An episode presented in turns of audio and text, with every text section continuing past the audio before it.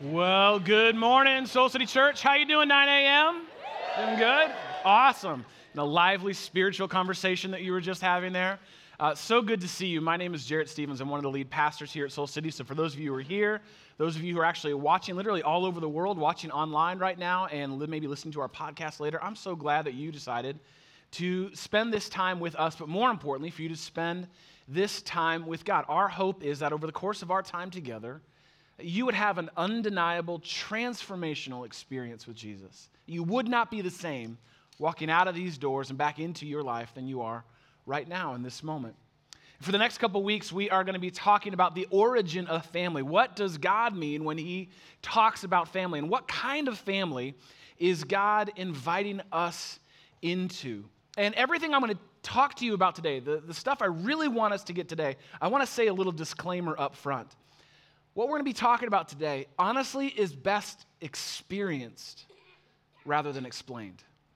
I'm going to do the best job I can. Like, I've worked hard, prepared, like, I did my job to prepare notes.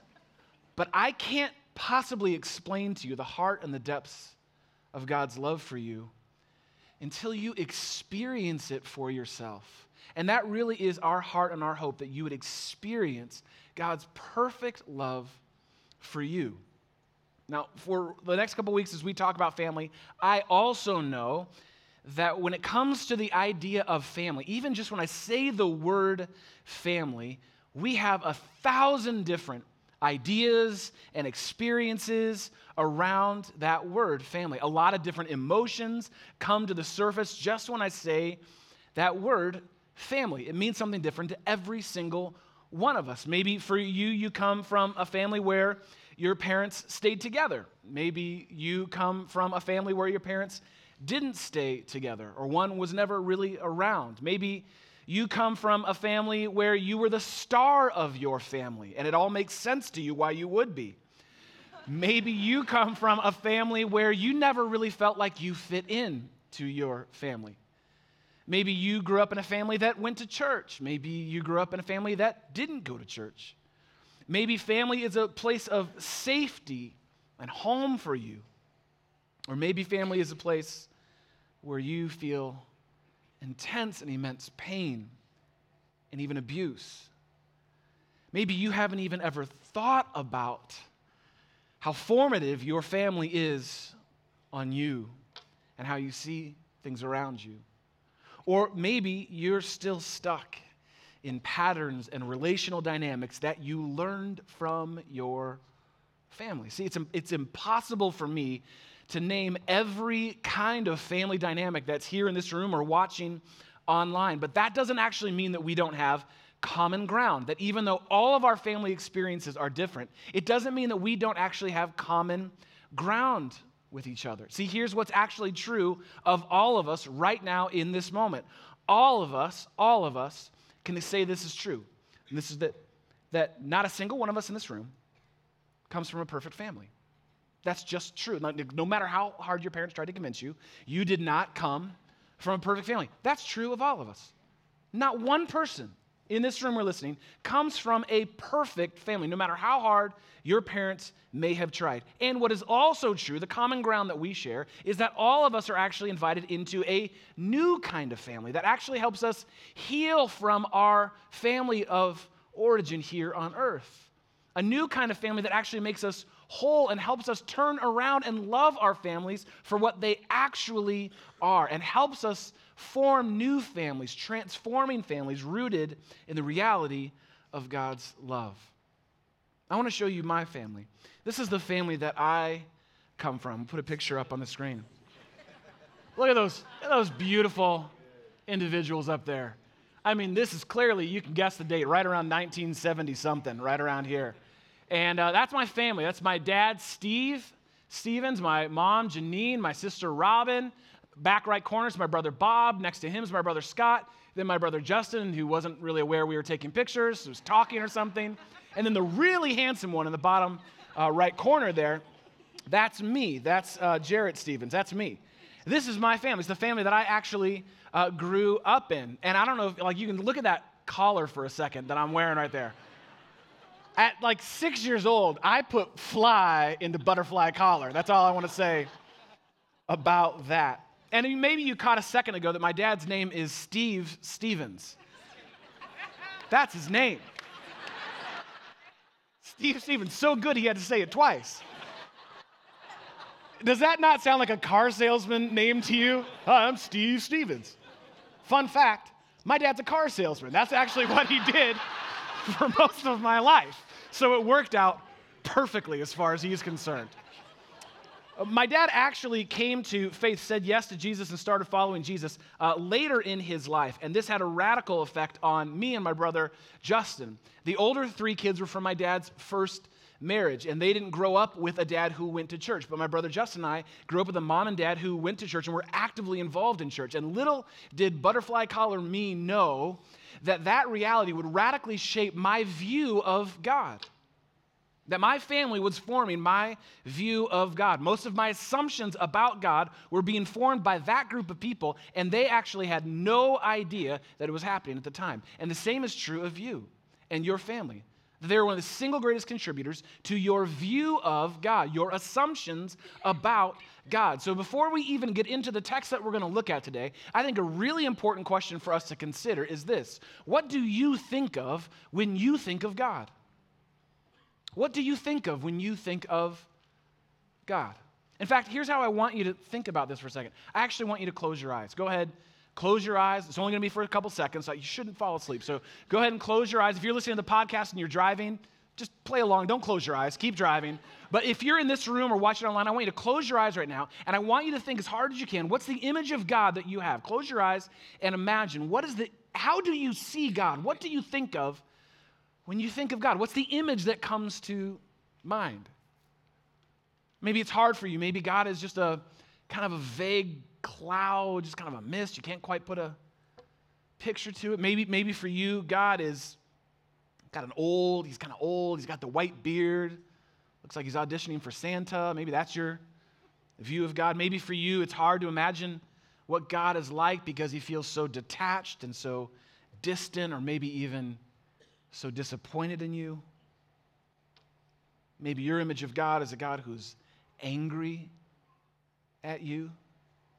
What do you think of when you think of God? This is really important stuff. And I want you to keep your eyes closed, or close them again if you would right now. Keep your eyes closed for a second. As you're trying to think about what you think of when you think of God, here's a question I want you to consider What do you think God thinks of when he thinks of you? What do you think God actually thinks of when he thinks of you? Does he see you as just a nameless, faceless person in a mass of millions of people? Does he see you as an employee, a good employee, a bad employee, soldier in his army? What do you think God thinks of when he thinks of you? All right, you can open your eyes because here's what's really fascinating is that there are lots of different images used to describe God throughout the Bible, but the most consistent image that's used to describe God, in fact, the image used by Jesus himself was that of father, of perfect parent. And the image most used to describe you and me, regardless of what you might think or how your family might have formed your view of God and of yourself, the image used to describe you and me and all of us is family. It's all throughout the Bible. God as a perfect parent, and we are his family. Think about some of the language that maybe you never even paid attention to. You maybe you've heard from your past or you're familiar with. We see and say God is our Father and Jesus his son, and that we're referred to throughout the Bible as the children of God, the family of God. In fact, all throughout the Bible, and specifically in the New Testament, when people are referring to each other, they refer to each other as brother and sister. This language, this imagery, this metaphor of family is all throughout the Bible. This most, most intimate of relationships, this most formative of frameworks that we have, that's actually what God uses to describe who He is and who you are and how we are to relate to Him. When you think about what God thinks about, when you think about how God thinks of you, and I don't know if you know this, but God is always thinking about you, even when you're not thinking about Him. But when God thinks about you, He sees you as His son, He sees you as His daughter. He delights in you. He loves you. He chooses you. You're his beloved child. And he is, as the Bible says, a perfect parent. That's the relationship that we're invited to have with God. This is the relationship that Jesus had with God while he was on earth. In fact, at the moment of his baptism, before his last three years of his life, of his public ministry, there's a moment where God literally splits the heaven and says to Jesus in Matthew 3:17, and a voice came from heaven and said, This is my what? This is my son whom I love. With him I am well pleased. Not this is my servant. This is my ambassador. This is my spokesperson. This is my son.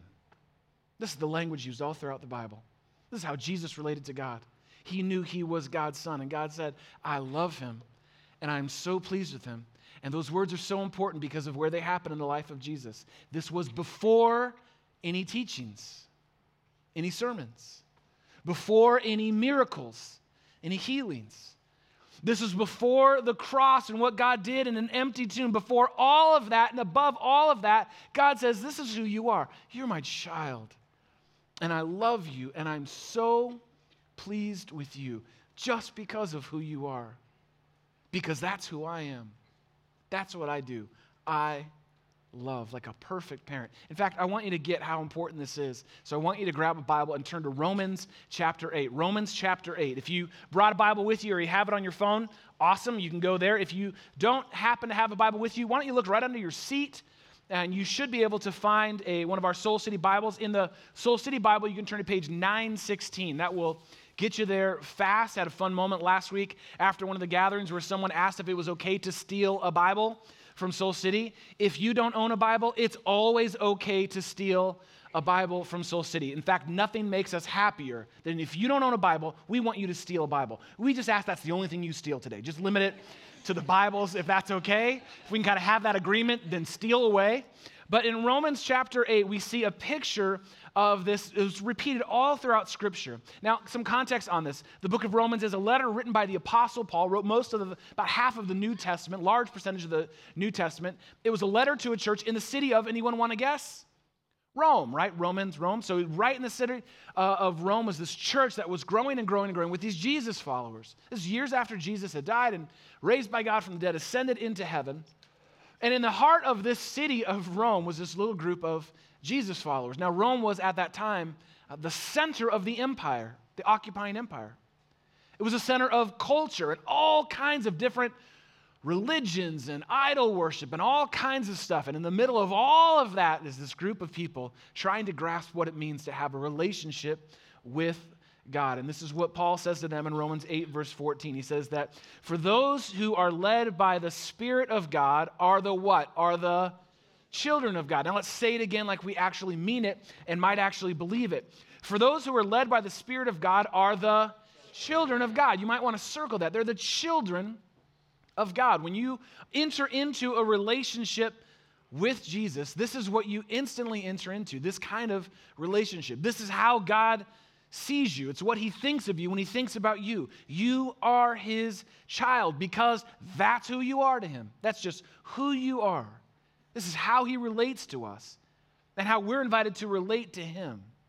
Now, how do we know that we are the children of God? What proof, what evidence do we have that we are the children of God? Paul goes on in verse 15. He says that the Spirit you receive, the Holy Spirit that you receive, does not make you what? Does not make you slaves. You might want to circle that word, pay attention to that. We'll come back to that in a moment. It doesn't make you slaves so that you live in fear again. Rather, the Spirit you received brought about your what? Your adoption. Circle that into sonship. And by Him, by the Spirit, by this new relationship that we can have with God, we cry, Abba, Father. Now, I want to just kind of break down this verse because a lot of things happen in this one verse. We see at the beginning that Paul says the spirit you received does not make you slaves. Paul uses the imagery of slavery. Slavery is something that God never condones. It's an evil in this world that God would never ever condone. But that doesn't mean that it doesn't exist in our world, as we all know, that it didn't exist in this time. So Paul uses this imagery that people were familiar with, especially in a city like Rome. They were familiar with this concept, this idea of the relationship between a slave and a master. He uses that to teach us about who we are and who God is, and specifically who we're not and who God isn't. He says that, that, that this is not the relationship we have with God because a slave has no relationship with his master, with her master. Nor does a master have relationship with their slave. Masters were often, not always, but often cruel and cold and callous towards their slaves. Slaves, as we know from our nation's own dark and dehumanizing history, are often viewed as property, not a part of a family, property. So when a master died, a slave would never imagine receiving an inheritance. They would never imagine receiving kind of their cut when their master would die. No, in fact, we know that oftentimes slaves were considered a part of the inheritance that would be handed on in their family. So, what Paul is saying here is that's not this. That's not the relationship that you were invited into with God, where you live in a constant state of fear of a God who is demanding and detached and disinterested in who you are. No, Paul says that when we enter into relationship with Jesus, that we are actually adopted into his family. And he uses the word sonship. Did you catch that there? Sonship. This actually has nothing to do with gender, it has to do with status. That we have this new status of sonship. Now, there, there were, uh, in that day, it was very, very, very uncommon in Jewish culture to adopt anyone from outside of the family. In fact, it was unthinkable in Jewish culture that you would bring an outsider into that most intimate circle of family. So, those who'd kind of grown up Jews in that day, adoption was not a part of their story. Same with Greek culture in that day. They had kind of no precedent for adoption. But in Roman culture, adoption was not only accepted, but it was actually celebrated. That when someone was adopted into a family, they were given the full rights, that they were officially and unconditionally and irreversibly a part of that family now. And when Paul talks about sonship, that's exactly what he's talking about, that they are brought in as an equal part of the family. And in fact, in Roman culture, you didn't have to wait till sort of the patriarch would die to receive your inheritance. As soon as you were part of the family, everything the family owned was equally yours. And so Paul's using a, a beautiful picture here that would be familiar for those who lived in Rome about what it means to come into relationship with God. When someone was adopted in that Roman culture that day, all their previous debts were canceled out. Their former social status was elevated. They were a part of now, fully a part of a new family. And when they would refer to their mother or father, they wouldn't call him uh, Mr. Stevens or Mrs. Stevens because, you know, they, they didn't deserve the right to call them that. They would call him mommy, daddy, mom, dad. That's why Paul uses that word Abba. Did you see that there? That, that we can cry out to God and say, Abba, Father. So he's using a metaphor from Roman culture, but then he pulls this ancient and intimate Aramaic word, Abba. And that word Abba literally translates to daddy. We've talked about that before here at Soul City Church. That Abba literally means daddy. In fact, it's the same word that Jesus used at the beginning of the Lord's Prayer. Are you familiar with the Lord's Prayer? Maybe you grew up saying it, reciting it, singing it, right? Our Father who art in heaven, right? Maybe you grew up in a church. Nope, okay, just me. So you grew up in a church, like a very official, very formal. That's not actually the word that Jesus used when he started the Lord's Prayer. The word when he says Our Father is Abba. Changes the whole meaning of that prayer, doesn't it? By starting by saying, Daddy, Daddy in heaven. What a cool juxtaposition. Daddy in heaven. Blessed be your name. Holy is your name. What a beautiful picture that Paul paints for us here. For those of you who are parents, do you remember the first time you heard one of your kids say, Mama or Dada? So it's like you felt like at that moment, your work here on earth is done you just have no idea. You got a lot more like to go but still that moment feels incredibly powerful and significant. Mama dada Jimmy Fallon tells the story when their first daughter was being born. He was so he wanted their daughter to say dada as her first word so badly. So he would go around when his wife wasn't around and describe everything in the house, call everything in the house dada. I'm not kidding. This is the story. He would say to the diapers, da-da. And he would say, like, to the food, da-da. And the dog walking by, da-da. And he tried over and over and over again, basically to brainwash his child to having her first words be da-da. Anyone want to guess what her first words were? Mama did not work because kids know, they see right through it. That's the word that Paul says, that's how we pray to God. Daddy, Abba. This intimate, knowing, that kind of relationship that only kids can have with their parents, and in this case, a perfect parent in God. Paul goes on to say this in Romans 8 16. He says, Listen, the Spirit Himself testifies with our spirit that we are what? We are God's children. He says it again and again and again. Why does He say it so many times? Because we so often miss this. That this is who we actually are. The Spirit of God, given to us by Jesus the Son, tells us that we are the children of God, that He is our perfect parent, that you are loved that you are accepted, that you are wanted, desired by God, chosen by God to be his beloved child, his beloved son, and his beloved daughter.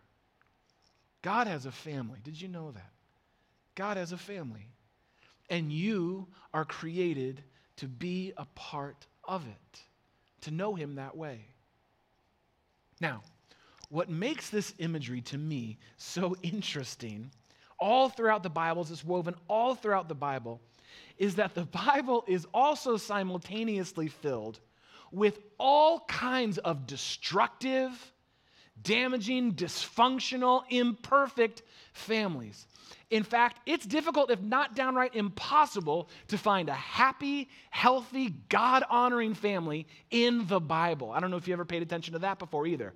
There's a lot of messed up families in the Bible. This should be of great encouragement to you and your family.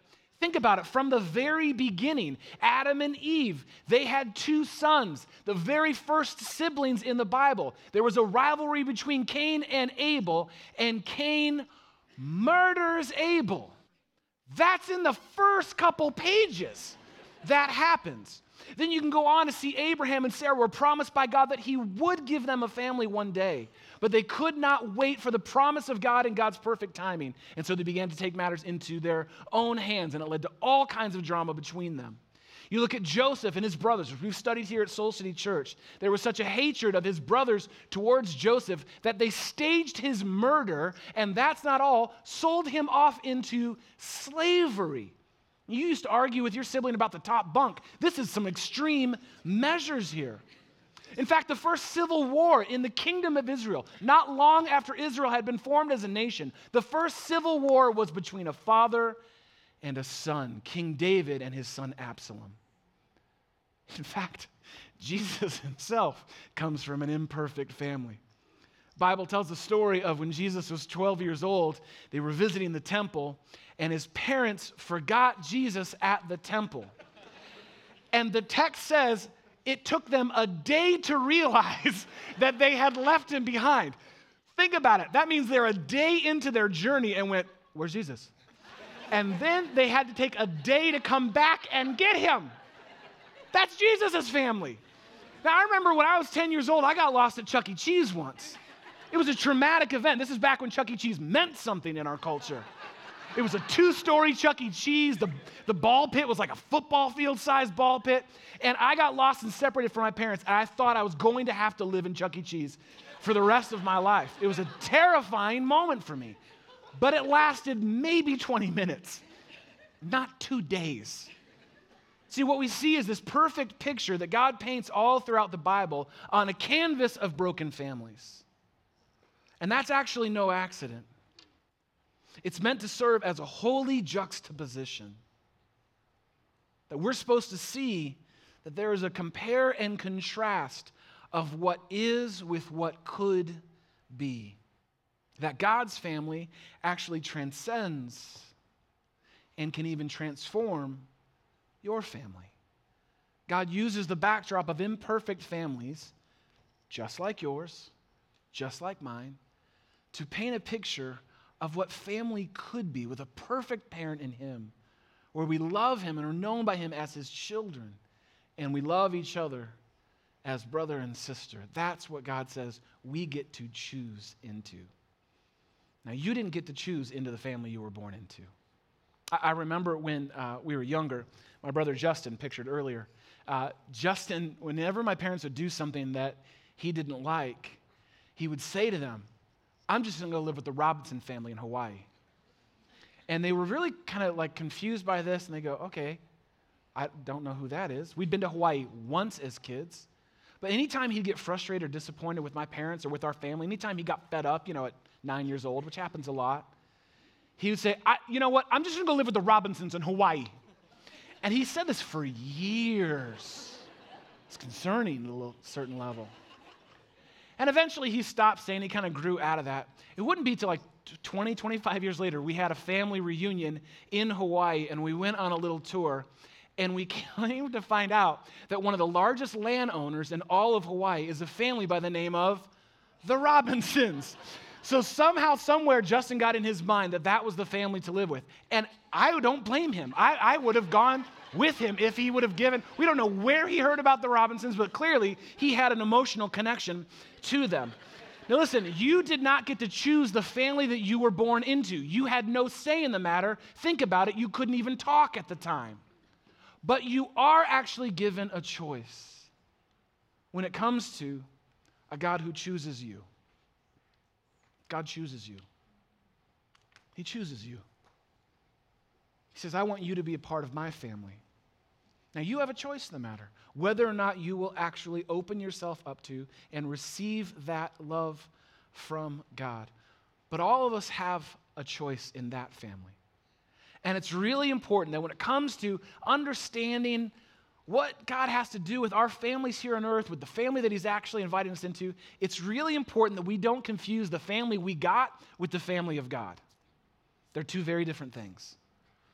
Don't ever confuse the family you got or that you were born into, as good or bad, healthy or unhealthy as they may be. Don't confuse them with the family of God that all of us are actually created and invited to be a part of. Listen to me, this is going to be some groundbreaking stuff for you. See if you can stay with me. Your parents are not God. I know that's shocking to hear. Your parents are not God. And God is not your parents, He is so much more. Do not limit Him to them. He loves you perfectly and unconditionally. More than your parents ever could, no matter how hard they tried, or how many times they got it right, or how many times they didn't get it right. God loves you perfectly. And because of your belovedness, He invites you into loving everyone else you know, everyone else you ever meet, the same, like a brother or sister, to extend that love to them. Now, again, this is utterly transformational stuff. When you get this, of who God really is and who you really are in Him. And as I said at the beginning of this message, it's far better experienced than it is explained. You have to experience it to the core of who you are. You have to open yourself up to the reality of God's love for you. You have to face and name all of the lesser gods you've created in your mind and maybe even given your life to so that you can actually fully open yourself up to the love of your perfect parent, your Abba.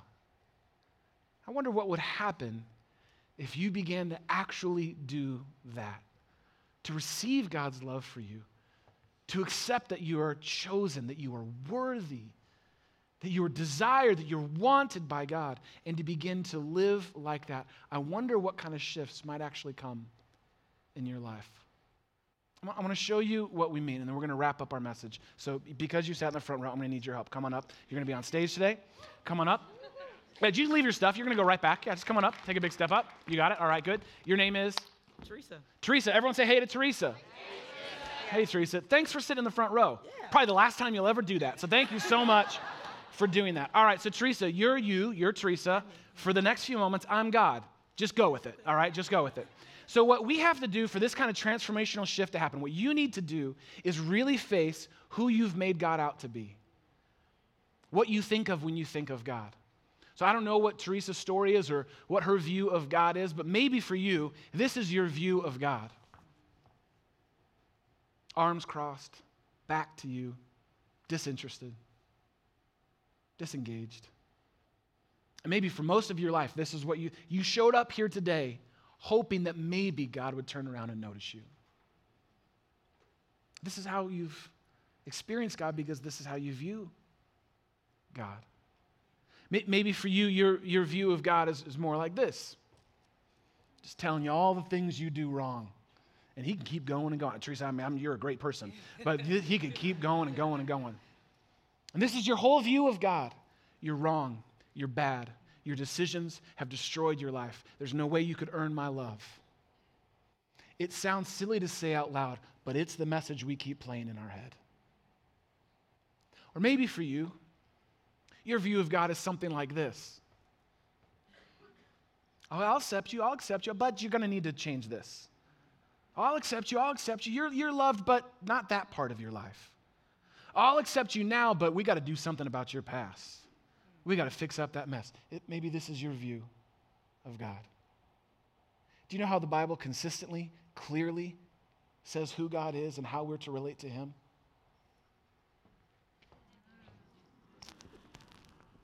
Thank you. I'm not done. You're loved. You're loved.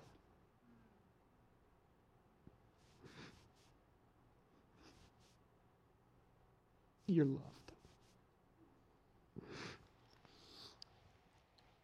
That's who God is. And what would begin to happen if you began to open yourself up to this reality? Again, I can't explain it to you. You have to open yourself up to experience it for yourself. Can you imagine what might begin to shift in how you view yourself? Can you imagine what might begin to shift in how you view others. Because as we're going to talk about for the next couple weeks, this is how we're actually invited into relating to each other. See, this is so often how we relate to people that we don't know. I don't, I don't know Teresa, I don't know her story. Maybe there's some things I can just look at on the surface about her or her life. And so this is what I do to her. I don't open myself up to loving her.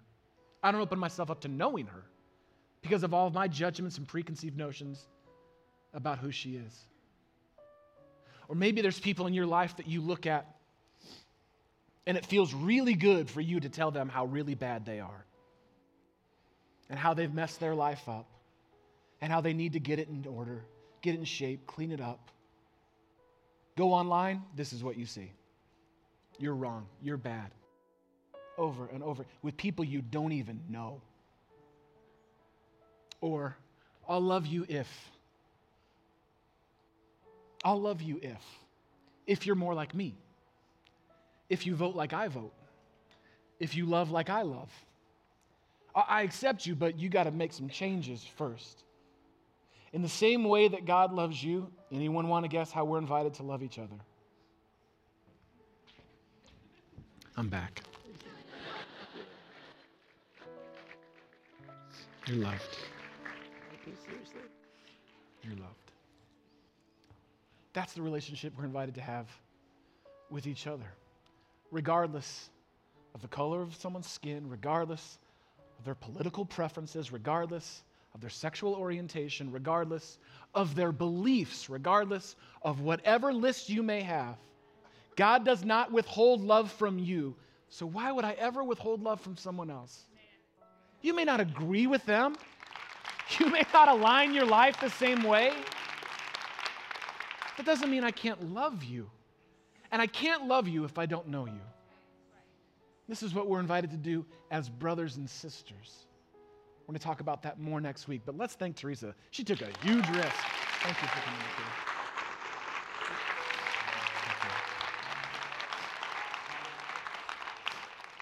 Brennan Manning, in his brilliant and beautiful book, Abba's Child, said this, and I remember reading this in my early 20s when I had gotten to the end of a God who was disappointed in me, a God who I had to impress or improve to impress.